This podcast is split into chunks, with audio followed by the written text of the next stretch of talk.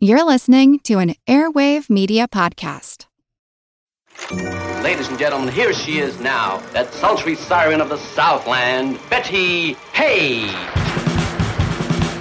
Bettie Page is revolutionary. The symbol of joyous sexual freedom. There was nothing like Bettie. Still to this day, inspires artists, music, the fashion world. She really paved the way for all the rest. She wasn't just a pretty face. There was a fascinating story about this woman. Nobody can deny it. Bettie was so perfect, it would be hard to take a bad picture. This combination of naughty and nice. I never had any problem thinking of what to do with my body. she was willing to do outrageous things. For some reason, men like to see girls spanking the other one. Repercussions from the New York hearings have been nationwide. In the culture was an enormous amount of fear know when and how you're going to say no. Anything that got people sexually excited was a bad thing. Somebody went to the police. Here they are with drawn guns. What were we going to do? And the judge said, You want to keep your freedom, have to destroy all the negatives. I said, I won't do it. Bettie says, I'm not indecent. I will not plead guilty. She reached the peak of popularity and disappeared. Nobody knew what happened to Bettie Page. Oh, Bettie, the world was not quite right. I heard a lot of crazy rumors. She was hearing voices. She was slinging hash. She pleaded insanity. The mob had rubbed her out. It had built up so much that my mind snapped. The whole Bettie Page phenomenon developed while she was simply off the scene. Three cheers to Bettie Page! It's sort of confusing whether she was a real person or not. They claim that I opened up the sexual revolution. I was just doing my job and enjoyed every bit of it.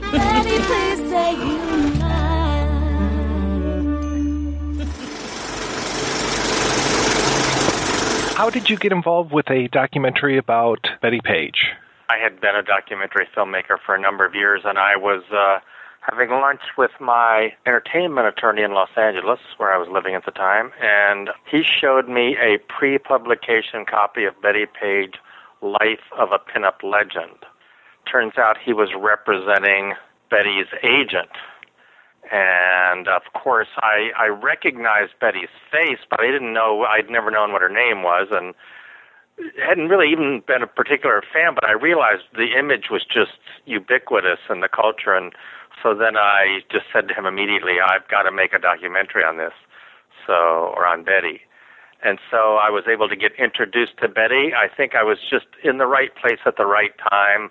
Some earlier point or later point that it might not have been in a position to meet Bettie. So it just that's how I got going. What year was this? 1996. When did you meet her? Was it pretty soon after that? Yeah, it was very shortly after that. Yeah.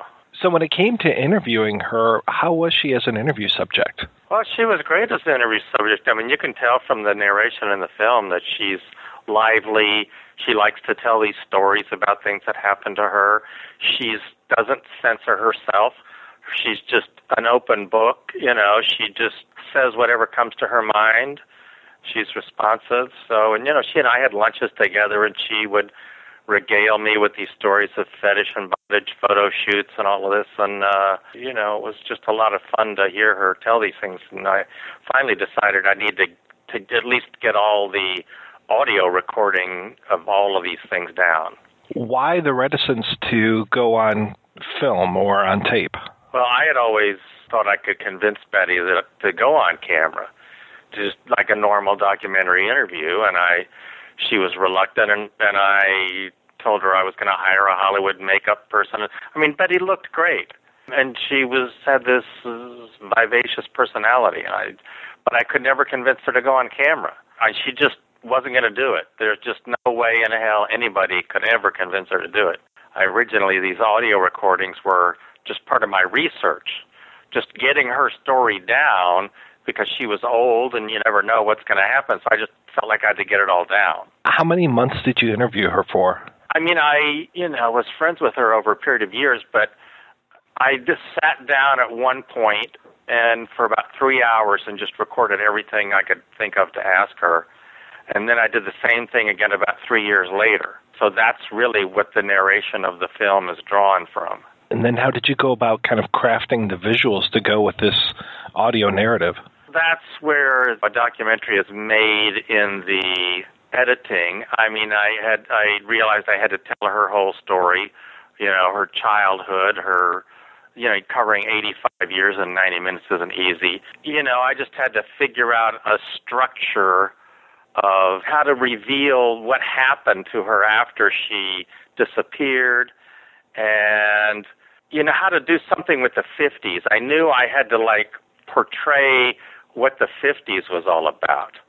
And that was the the other part of the thing that I thought was important about the film and gives Bettie some context. So, you know, it's just doing a lot of research and, you know, you interview, I interview the people who had direct experience with Bettie, like Paula Klaw, Art Amsie, and then um, you just uh, fool around and try to come up with a, a structure, and you you have to work with it and massage it for a long time, and that's what I did. When it came to finding footage of her or pictures of her, they're everywhere. But how was it as far as coming up with the rights and actually making sure that this was kind of a you know above board documentary? One of the first things I did is when I interviewed Paula Klaw, I got the rights to use all the Klaw photos from her so I paid her for that. And so that's the biggest single collection of Bettie photographs. Then I even sent somebody to the copyright office. I, I developed a list of every Bettie photographer I could ever think of, and then I sent somebody to the copyright office to look up the copyright status.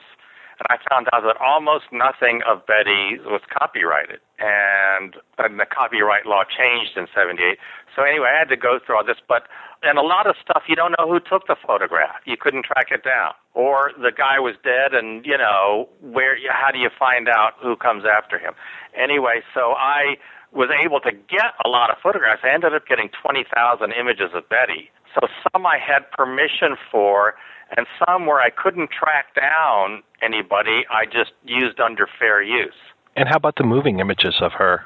Well, I lic- there, there's the, the the color footage of her where she is in the bikini and then she takes it off. and She's nude. I licensed that from Getty Images, and I don't think anybody else had ever asked for that. I don't know how they got it, but they had just probably they used to go around acquiring film collections. So I just licensed it. I don't think anybody else had ever looked at that stuff since the 50s. So I licensed that from them. They took about the from Movie Star News. Ira Kramer, Paula's son, I got him to agree to let me restore about 10 of her old films, what she called her wiggle movies, those black and white movies where they're wrestling or she's stripping or whatever she's doing. Actually, she's more often getting dressed than undressed, which is kind of interesting.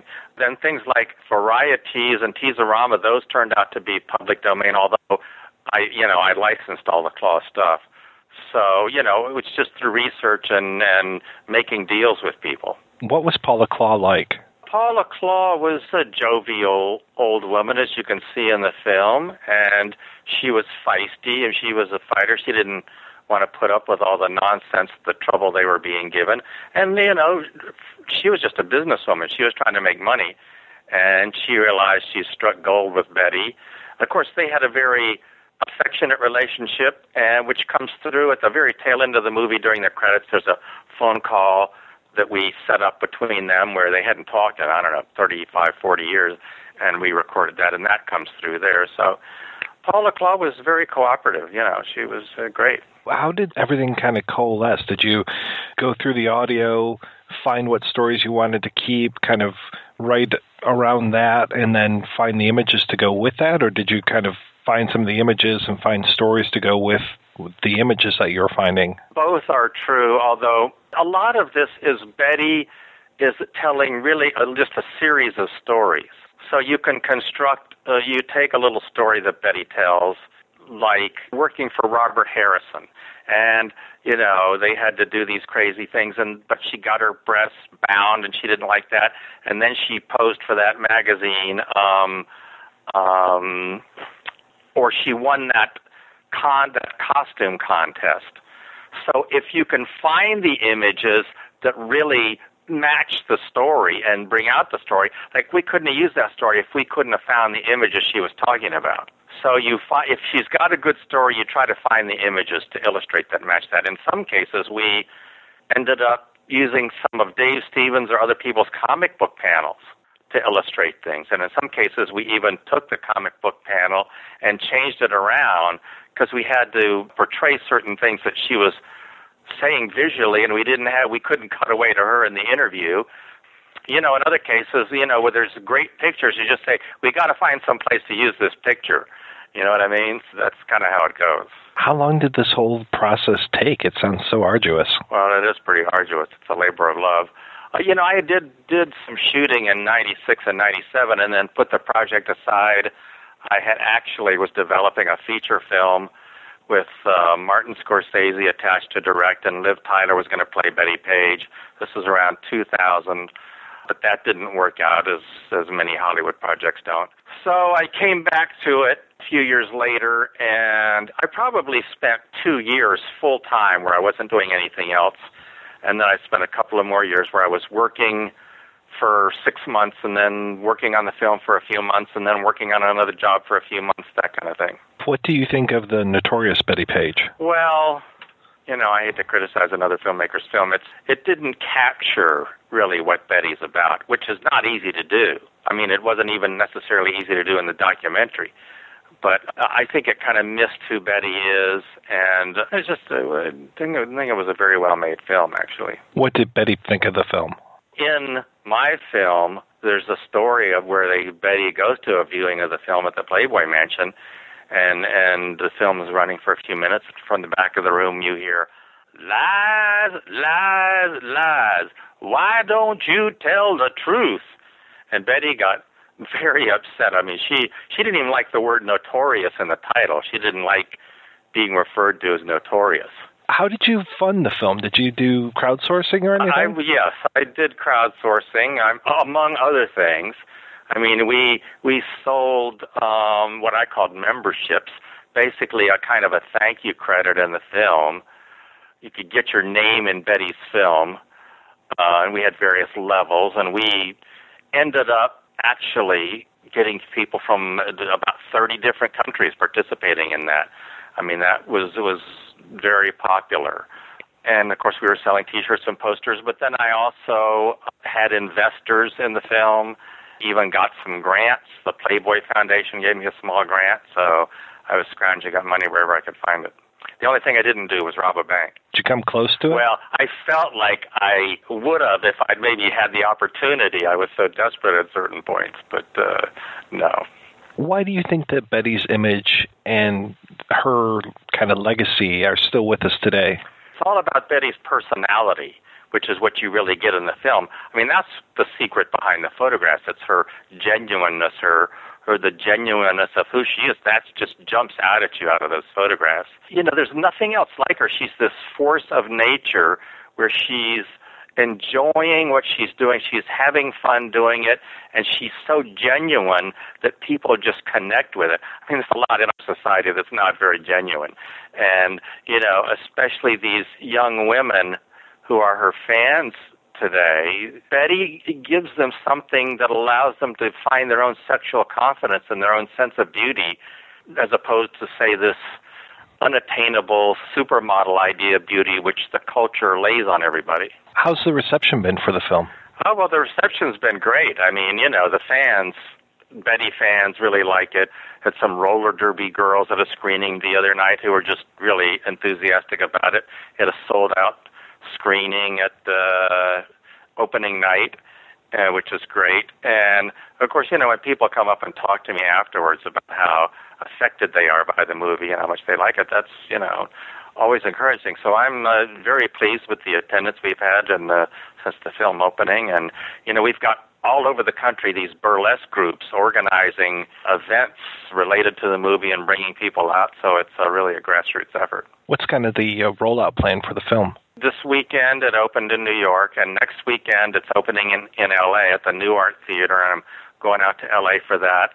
And then it goes wider from there. It goes uh, and it opens in a lot of cities. The, in December 6th, Chicago, and I can't name all the cities, but eventually it's booked in theaters through the month of February, and right now it's uh, in theaters in about 50 cities, and uh, hopefully we'll expand out from there. So, where can folks go to find out if it's playing near them? Probably the best place to go is BettiePageRevealsAll.com.